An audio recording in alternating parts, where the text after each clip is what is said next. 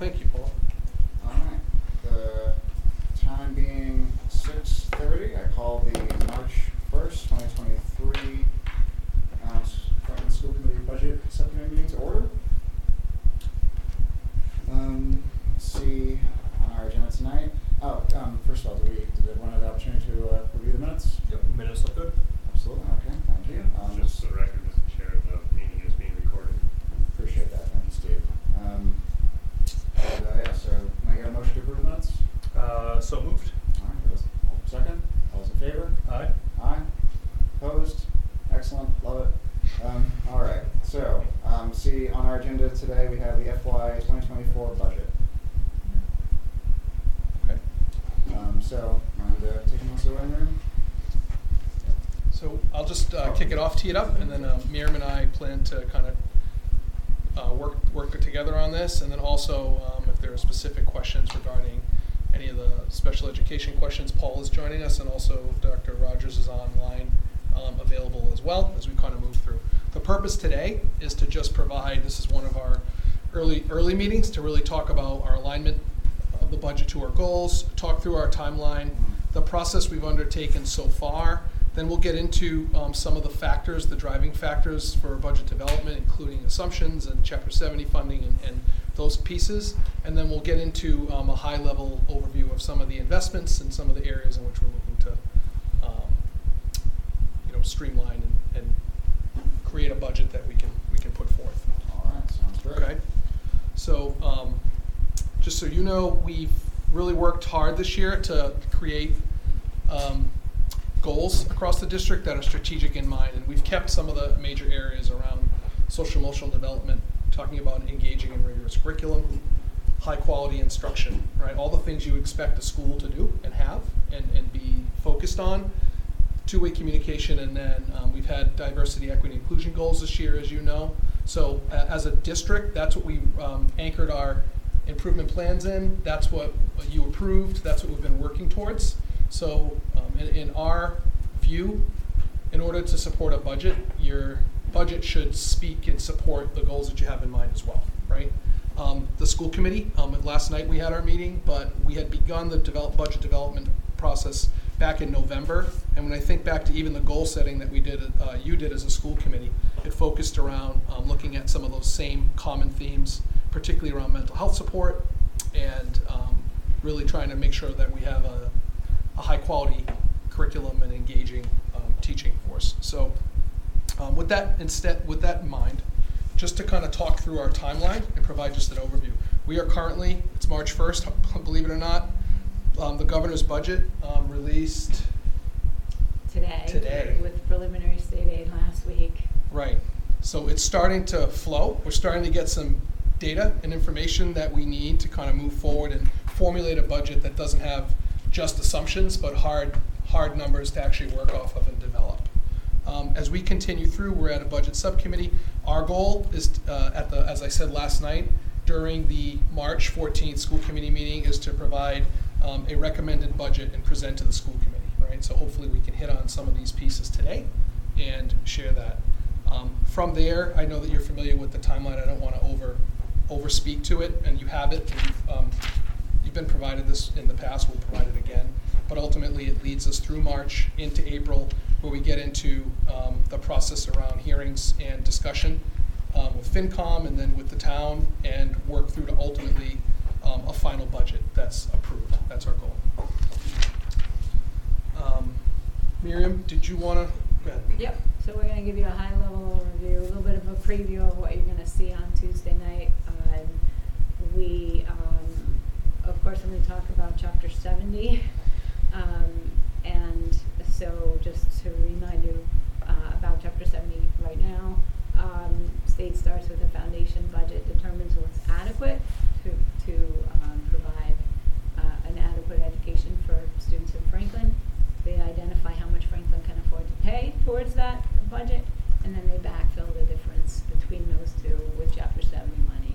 In our case, our Chapter 70 money is $10.9 million higher because we've been held harmless. The formula was beneficial to us in the 90s when it first came into play, and so we are getting just under $11 million more than we should be getting from the state in hold harmless money. As a minimum aid district, we're only ever going to see a $30 per head per pupil increase in state aid. The legislature, of course, has the opportunity to change that. Last year it was $60 a head in the final approval, so that amount got rolled forward this year as part of our hold harmless money. This year right now we're getting about $30 a head. We're getting $30 a head more, which is $153,000 more than last year's state aid. And that amount of Chapter 70 money plus our required contribution, which is $47 million and change, will come to our required net school spending, which is $76 million. So you're going to see a budget in the tune of $73.1 million that I'm going to talk about in a few more minutes. And you're going to wonder, well, where's the difference in the $5 million? Well, that's the contribution that the town makes on behalf of the schools. They pay for custodians, they pay for buildings, for heat and electricity and lights and fuel and snow removal and all of those other expenses. We have an agreement that's signed between the superintendent and the town administrator as to how those costs are actually calculated, and they are calculated on an annual basis. So that's an overview of Chapter 70. Our required district contribution for Franklin is going up 5.5%, 5.4%. whereas state aid is only going up 0.5%, and enrollment is declining by 1.5%. Our net school spending, we generally spend more than our required net school spending. In FY22, we spent $9.4 million more than required. That's 13.5% more than we were as a town required to spend on education, but on average, it still puts us in the 25th percentile. On average, Massachusetts districts spend about 43% more than required net school spending. Paul, should you say it's about 13%? 13.3% more. So we are spending 13.3% more than required net school spending. Thank you. Relative to our per pupil costs, in our FY21 per pupil costs is the most recent data that's available for DESE, which has just been updated as of October, puts us at 16% below the state average for 15,982 for in-district per pupil. The state average is 18,000. Yeah, 18,500. And it actually puts us in the 20th percentile.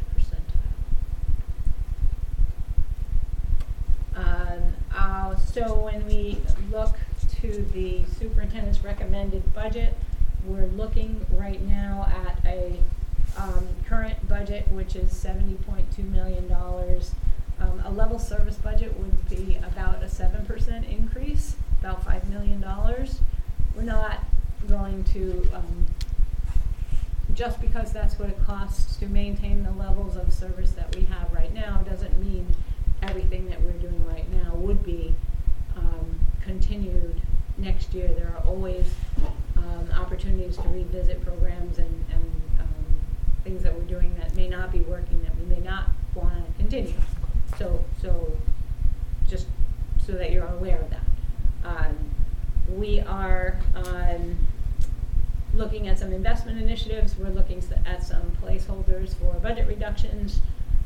We are using additional one-time revolving funds, and we are looking at a budget that is coming in at $73.1 million, $73,103,500, which is a $2.8 million ask, a 4.1% increase. Some of the assumptions, we don't know at this point what our allocation from the town will be. You'll hear more about that from the town administrator at the Joint Budget Subcommittee next week in terms of a model budget that I believe he's putting out. Want to get out ahead of all of that because I don't really know a whole lot about it, but I know that that's what's coming. But that won't give us an allocation at this point in time. I don't think he has that number for us right now. we're looking at health insurance rates of 5.2%, which is actually not bad. Yeah, I was anticipating. Just saying, it's not awful. Like, not that I really like a 5.2% increase, but it's not double digits. So we are unfortunately looking at double-digit increases from OSD for out-of-district private school tuitions. OSD is the Operational Services Division. They set the rates for private school tuitions, and those are going up 14%. You heard a little bit about that at the budget workshop back in November. And that's about $776,000. That's a hit right there for specialized, out-of-district special education, like private school programs. Yeah, so it's a specialized private school. It's not private school that... Yes. Does that, just to be clear? Yeah. Okay. Yeah, it's for students on IEPs who access their curriculum in a private school placement out-of-district. It's to the tune of $775,000. Districts across the Commonwealth, we're all experiencing the same 14% increase. You saw the letter that we wrote. Mrs. Morano and I were, we drafted. Every district's done that. We have a legislative breakfast Friday morning with the legislators from across the state and school committees to come together to talk through the impacts, the challenges, and the successes across districts. But that's one of the topics that'll be covered. That said, I don't want to give the impression that having a legislative breakfast is going to solve that particular problem, and it doesn't. That's not going to solve the math on our budget and how we need to fund it, just at a local level. I just want to be clear about that, but we are making efforts to try to see what can be done.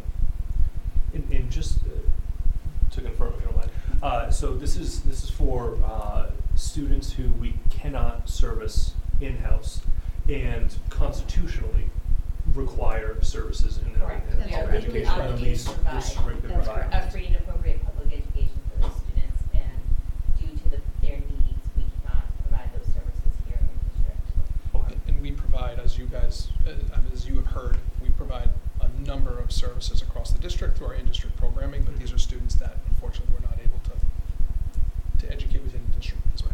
Because I know that Dave and I think Elise also talks about like the cost-saving measures by some of the great programs that we have, and these ones are just ones that just unfortunately cannot be serviced by here. Okay. Right. Thanks. Yep.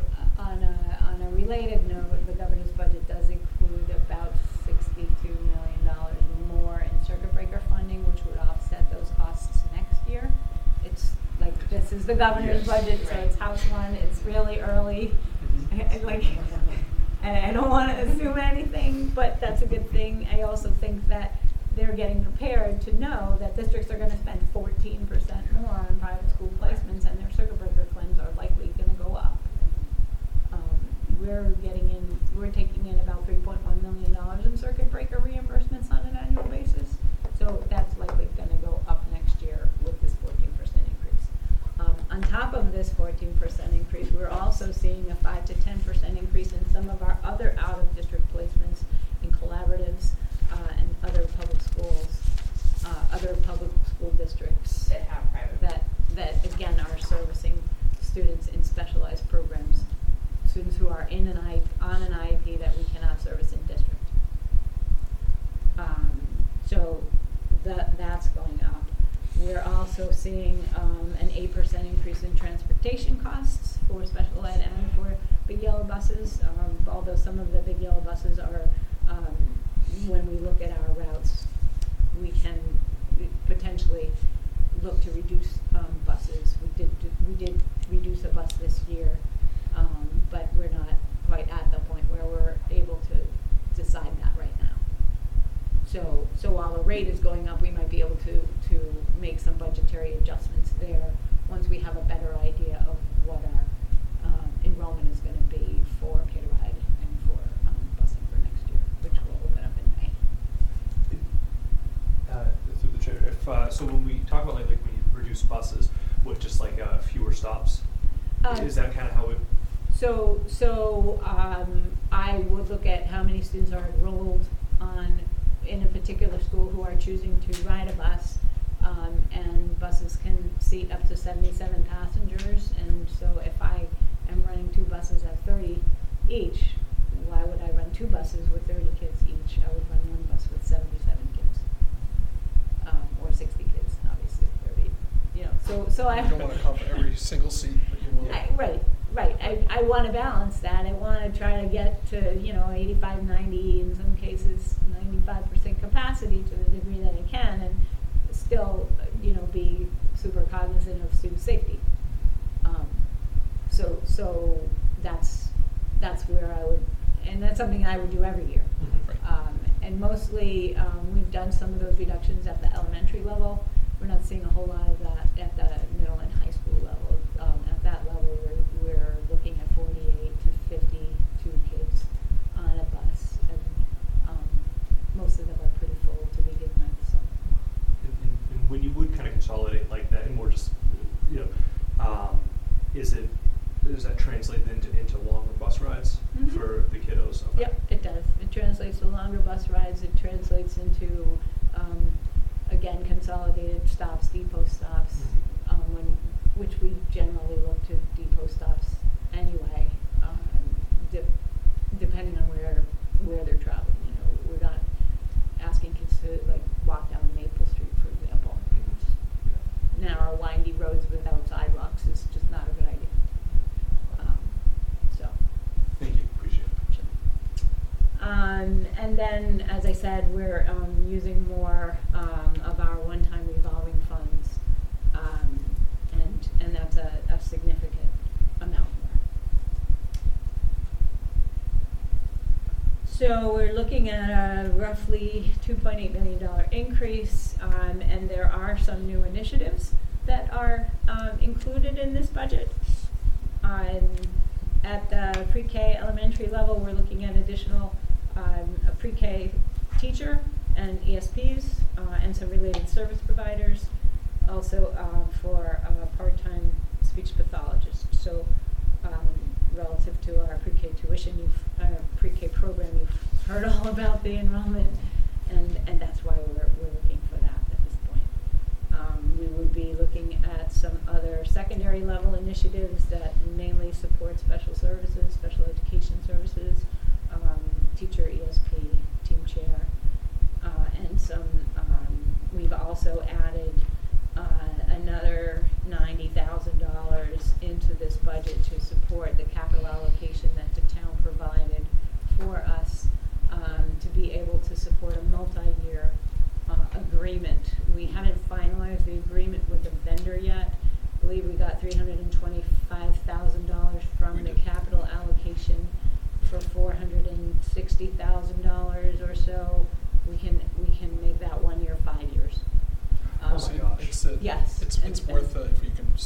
And so if we can add another $90,000 to that, we can take some of the professional development costs and maybe look at funding some of it from our Title II professional development grant. By shifting some of our vendors or reducing some of our vendor PD to be able to support the ELA curriculum initiative. But it's just not prudent for us to move forward with a 1 year contract when, with another $90,000 we can go for 5 years. Right. So we it's the literacy curriculum, by the way, just to be clear. Right. For the record. So that's what we're looking at right now. It's not final yet, but we do have an additional $90,000 that we have put in here for now as a placeholder to be able to support that curriculum for 5 years. With the chair, that would be fantastic, because I know that was one thing when we kind of came up in front of FinCom. They were saying, yes. Well, hold on a second. Yeah, if it's a capital improvement and it's only good for a year, right? We're coming back, so.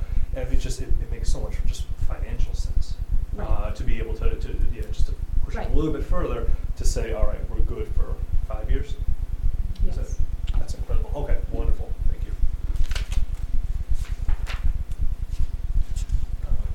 you. There is a placeholder for reductions. There were other requests that we are unable to fund that we can get into some more detail. At the Tuesday night meeting, We've also looked at our grant funding for our ESSER grants and identified some possibilities for some positions that we could shift or that we can add into our ESSER funding for intervention services at the middle school. Again, preliminary, and potentially some adjustment counselors also at the middle level. I would be super clear that this is a one-year ESSER funding is going away at the end of next year, and we would want to make sure that we were very clear and transparent with folks about that. As it went through the hiring process. Correct. Right to along that way. And a strategy to maintain those positions once the grant is gone. Right.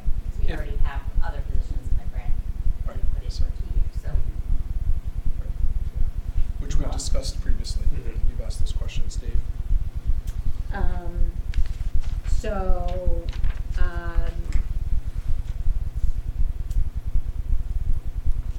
And then I guess as we go through the process, as Lucas alluded to, we will have a full presentation in March relative to, on Tuesday, relative to some more detail, and then the House budget, I guess, is slated for middle of April, right before break. Week after break. Week after break, okay. And after break. Yep. Okay. Right. And then we would schedule FinCom and the council would meet at the end of May. Oh, sorry, in your part, the House budget is released the week before break, but the Ways and Means. After. Yeah, Ways and Means is always before break, mm-hmm. and House budget debate is the week after break, so it's not finalized until after break.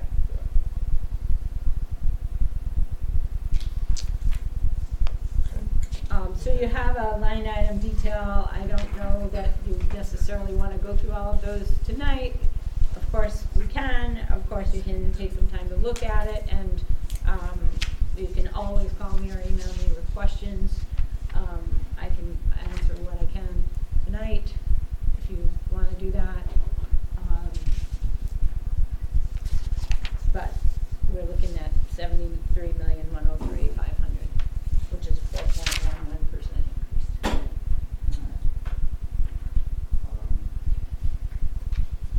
Thank you very much, Miriam. Lucas, Paul, did you have anything else to add? You did a great job as always. Right, of course.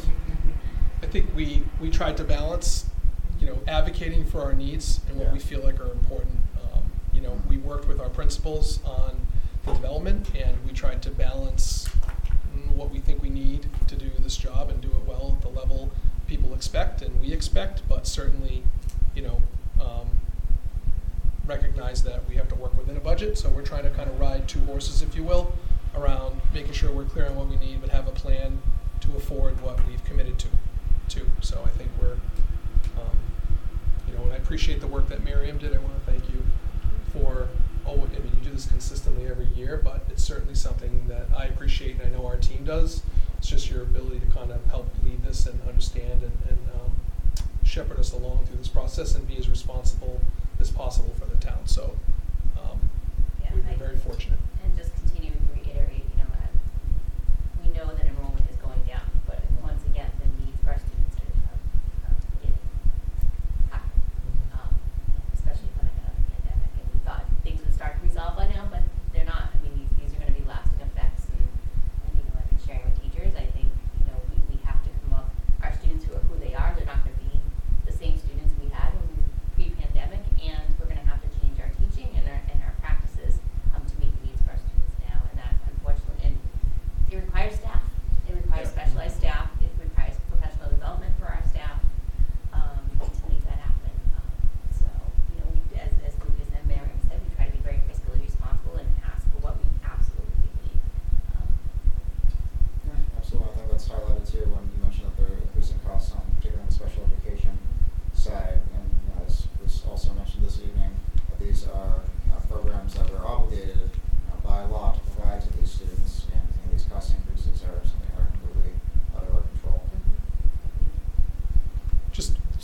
reiterate, last night you heard a presentation on how we're helping students and how we're addressing needs and identifying kids and working through the intervention model. But I just would point out the mental health, the academic needs of kids across the board. We're committed to multi-tiered systems of support, developing really strong, we've heard us use the word tier one, I'll use it again. So our budget is trying to reflect what do we need to do this well for all kids, and then what other people, programs, strategies do we need to support students to continue to make progress if they haven't been able to in that first, if they need to go up the elevator, if you remember from last night. So everything's built around those needs. And, we need the people in front of kids, but we also need the people, as you heard last night, working. Strong organizations have a research and development department that's working behind the scenes to make all this happen. So we're trying to fit that pie and fit all the pieces we can, but we appreciate the support and we'll continue to advocate and fight for what we feel like we need. Absolutely, I appreciate that. I'll open up to any other questions from committee members who are present. Not that I waited for you to open it up before asking all my other questions. But thank you. All right, let's see, just actually, some of the last line, we're kind of talking about, with FY24, last page. In terms of the percent change, so the 4.11, what was, actually that and also the full-time employees, what were the numbers for last year there in terms of where we ended up with the percent change? It's like 2 point something, but we can get that right now. I can pull that up right now.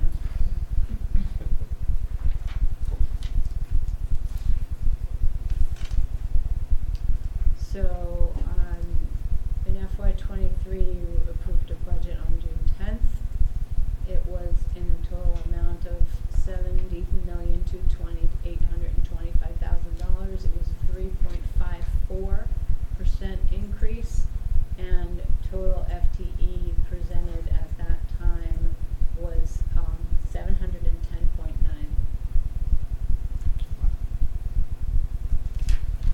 Thank you very much. And mind you, these are folks who are funded by the budget and not funded through federal grants or funded through other grants. Oh, okay. So keep that in mind. Yeah. And this is an FTE. It's not a head count. Mm-hmm. So there are 3-hour activity monitors that are 0.5. 800 people. Right. Points. So. Okay. No, thanks for the clarification. I appreciate it. Also, thanks too, just as always, for the great explanation for the Chapter 70. It's something that is start to fade, and the next meeting kind of comes around, and you do such a fantastic job of re-highlighting that, explaining that, saying it's not just it's not 100% of Franklin taxpayer dollars. It's kind of coming from all these different sources, and here's where we're ranking. Also, too, that we went. Now we're at 16% below, the state average. Basically, we're going. Mm-hmm. I don't say we're going down, but everybody else is going up. And I'm not going to speak for everybody else. Yes, but at least when we kind of look at it, the trending is.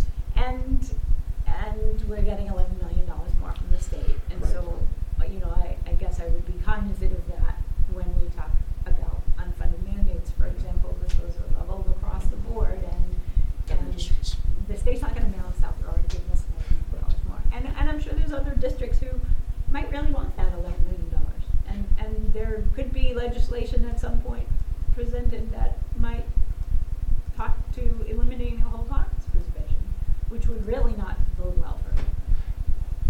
Right, because that $11 million, that's strictly just it's a law. It's there. It's on the table, but it's not something that's written in stone. It's how the formula has benefited us over time. Yeah, but it's not like we signed a contract with the state that say right. We're guaranteed this for the next couple of decades. Right. And anyway, to my bill, for some reason we're the second only to Boston across the entire Commonwealth in terms of the whole harmless funds.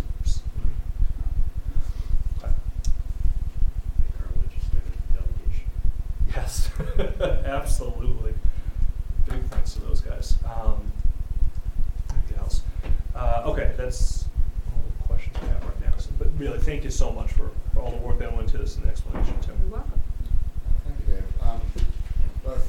Thank you so much, Miriam and the whole team. I really appreciate all the hard work you put into this. And I appreciate, you mentioned we are doing our best to provide for the needs of the students as we see them, as well as provide for services and educational resources that are in line with our goals, and do what we can to do that in a fiscally responsible manner. You mentioned the increase in the revolving fund accounts, which is something that gets particular interest in certain circles. You're mentioning that we're having significant more increase, digging into those this time around. So, that's obviously a tool in our toolbox that we are willing to use. However, it seems like, given that it is a bigger increase now, it's probably not exactly a sustainable strategy in the long term. We're probably taking out more. It's not sustainable. It's not. I wouldn't say probably. It's absolutely not sustainable. Absolutely not sustainable strategy to keep doing that.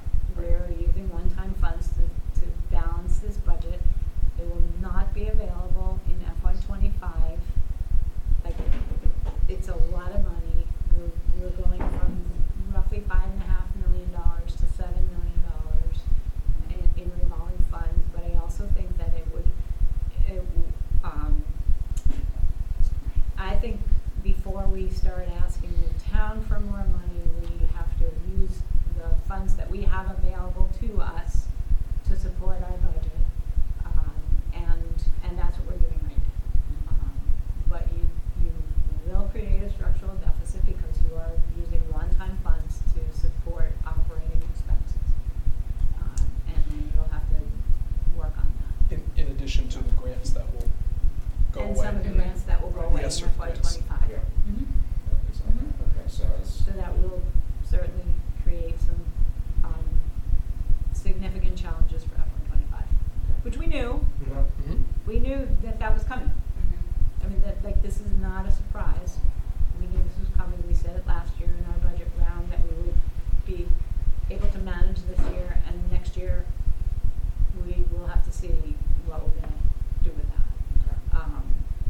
But we're using a significant amount of revolving funds to support this budget.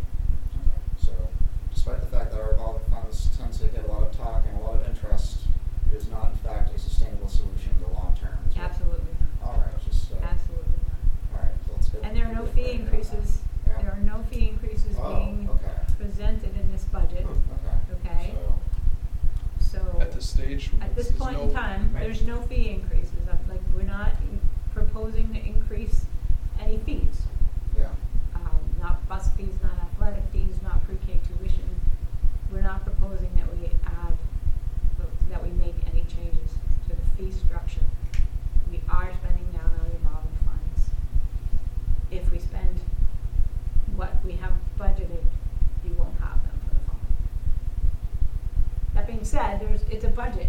It's the best guess at this point in time. Things are going to happen this year.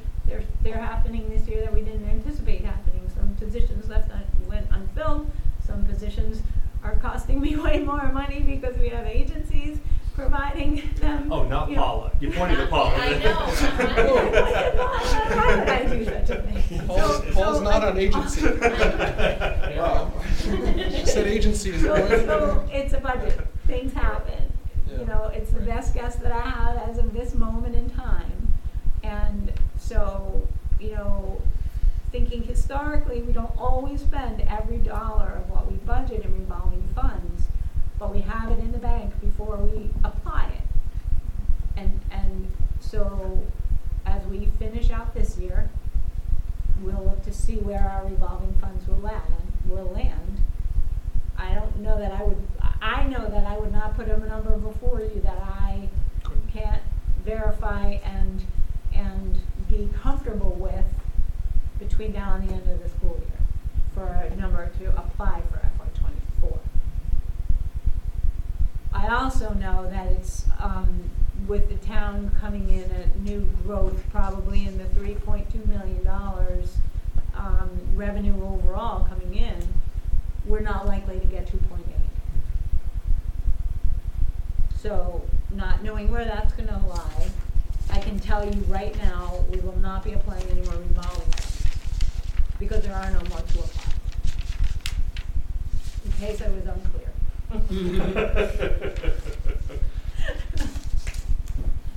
I do appreciate that clarity. Sorry. No. It's always better to. There's kind. It's always better to. To be a little too clear than it is to be a little too muffled. So I appreciate that. And you mentioned other potential investment initiatives. So there's like other grant opportunities we're looking into. So no, so there are some the investment initiatives that we put forward are the new positions, okay, the critical needs. Sorry. Yeah. So some of those positions that we are putting forward, with we have a placeholder for reductions, and we're going to shift some of that into some different positions like the pre-K teacher and ESPs and some of the other things that we talked about earlier. So that's where we've made some. Plans to bring on some more supports in particular areas. So that guy, the lapse in terminology for a yeah. But we always apply for as many grants as we can. Of course. Mm-hmm. Of course. But and we also have a grant out there for the ELA curriculum. Yes. Which I think I don't think we have a huge shot at getting it, but we've applied. Yep. Cybersecurity we've applied. Fingers crossed, but there's no guarantees on that and we've seen a trend too. So some of the larger school districts seem to be targeted, like Lawrence, Lowell, Springfield, for some of these grants that are competitive. So I don't know if they look at our required net school spending and then look at our look at the formula and say, I don't know about the grant, but we we continue to try to apply and put forth. We have everybody on our team.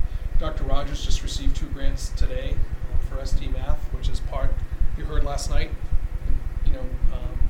linked to our Illustrative Math curriculum, what was presented last night. So part of that is we're just constantly looking for those opportunities. We don't sit back and just ask. We try to hunt those down. Anything to add to that, Tina? No, not at this time. We're actually still in the grant phase for ST Math. We've been moved to the second round, which only a finite amount of schools have. But we did receive the grant for 3 of the 5 of our elementary schools and are in process for the other 2. Thank you. And then you mentioned the ESSER funds here from time. Those are going to be running out after this. Fiscal year. Do we have fewer ESSER dollars this year than there were last year, or like? Yeah, so we absolutely have fewer ESSER dollars than we had last year, and I will say that right now our so between ESSER and ARPA, the American Rescue Plan, and the elementary and secondary school emergency relief funding, ESSER. Between the 2 of them, there were 5 separate allocations that started in FY21, and they totaled $1,925,816. Through the end of this year, I anticipate we're going to have spent some of it was already spent in FY22. ESSER 1 funds were already spent. Part of ESSER 2 were spent. The remainder of ESSER 2 has to be spent by the end of this year, and a portion of ESSER 3 will be spent by the end of this year. So I anticipate we will have spent about $1,200,000 at the end of this year, and we'll have $565,000 left to apply for next year. And as you know, next year is the last year of those funds. In case you missed it the first 3 times, no, I'm sorry. They won't be available on FY25. It's such a wonderful picture of FY25. I just can't wait to get there. I do think that that's so important, though, because I know that I'm sure it'll be something we talk about in the joint budget as well. But that's where I became kind of cognizant of the regional dispatch center and about how that has, I think, will completely sunset by FY25. So there's just there's an unfortunate, terrible crossroads kind of coming, at that time. Yeah, and again, I don't want to get out ahead of Jamie's message, but some of the FinCom meetings that you've seen in the past have had stabilization account balances listed on them on the documentation, so you probably can see that there's, roughly $24 million in stabilization accounts for particular purposes, and then there's a bunch of stabilization, which I believe he added another $1 million to during the capital round. So he probably has roughly $2, maybe $2.5 million in a budget stabilization account, and I'm sure he'll talk more about that on the eighth, the joint budget subcommittee. So I think that, that is a point well taken, that's something that should be discussed next week on the Tuesday at 8. Not to be confused with Tuesday the 14th. And then you'll get the detail on the budget books before the Friday. So the packet usually goes out the Friday before the 14th. Yeah. Those books we anticipate having ready on the 3rd, if not the 6th. Okay. So they'll be available so that you have a little more time to look at them. Mm-hmm. Of course, this is not the first time. It won't be the last time you'll see it. Well, it won't be the first time, but it won't be the last time you'll see it. So you'll have an opportunity to see it before the meeting on the 14th, not just 3 days before, is what I'm trying to say. We really appreciate that. I'll stop talking. Anything else? Okay.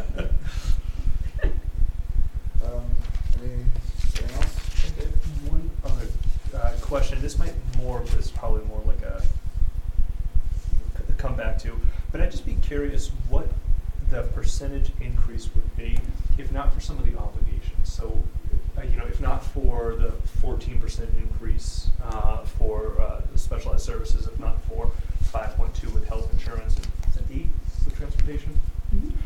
I'm just going to be curious to see, so that way it's not like, we're coming and we're asking the taxpayers, for 4.1% more stuff, but rather to say, all right, here's all the stuff that are completely outside of our hands, that regardless of who's sitting in these chairs, all of these costs would still be incurred, but rather here's what percentage of growth that we're actually looking at. So I guess I would answer that by saying that roughly 87% of our budget is salaries and healthcare costs. Okay, so that leaves 14% for everything else, 6 of which is going to out-of-district tuition, 3 of which is going to transportation, and the rest is going towards other stuff, which is really a very small sliver, 3.8% of that total $73 million. So our stuff is really the only place, is the smallest place already. And we're not asking for more stuff other than the $90,000 in the ELA curriculum. And we've provided an allocation for principals to, which is based on their enrollment, we can keep going, to be able to support the needs of their schools on a daily basis. Kids need crayons and markers. Which we do on an annual basis. Right. I don't know why I didn't think that you would obviously know the answer right off the back of your hand. Shame on me for that. All right, yeah, thank you very much. I don't know everything. I've yet to stump you, though. You say that, but I ask a lot of questions, and you've yet to say. I'll have to come back to you on that. Thank you. That also really kind of helps to, not that I think any of that extra stuffing initiatives are in the wrong direction. They're all fantastic, but I think it also really helps to kind of paint the picture and say, again, to the taxpayers at large, this is what the growth is, and these are where the constraints are coming from, too. Okay. Thank you. Appreciate that. No, how's that? That's going to be a party, right? All right, I think that's all for me. Anything else to add from anyone?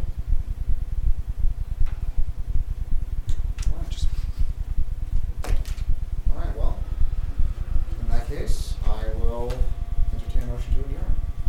So moved. I'll second. All those in favor? Aye. Aye. Opposed? All right, ayes have it. Thank you very much. This meeting is adjourned. We are now producing this in collaboration with Franklin TV and Franklin Public Radio. This podcast is my public service effort for Franklin, but we can't do it alone. We can always use your help. How can you help? If you can use the information that you find here, please tell your friends and neighbors. If you don't like something here, please let me know. Through this feedback loop, we can continue to make improvements. And I thank you for listening. For additional information, please visit franklinmatters.org. If you have questions or comments, you can reach me directly at suresteve@gmail.com. The music for the intro and exit was provided by Michael Clark and the group East of Shirley. The piece is titled Ernesto Mañana, copyright Michael Clark and Tin Type Tunes in 2008, and used with their permission. I hope you enjoy. By the way, you can also subscribe and listen to Franklin Matters Radio on your favorite podcast app. Search in podcasts for Franklin Matters.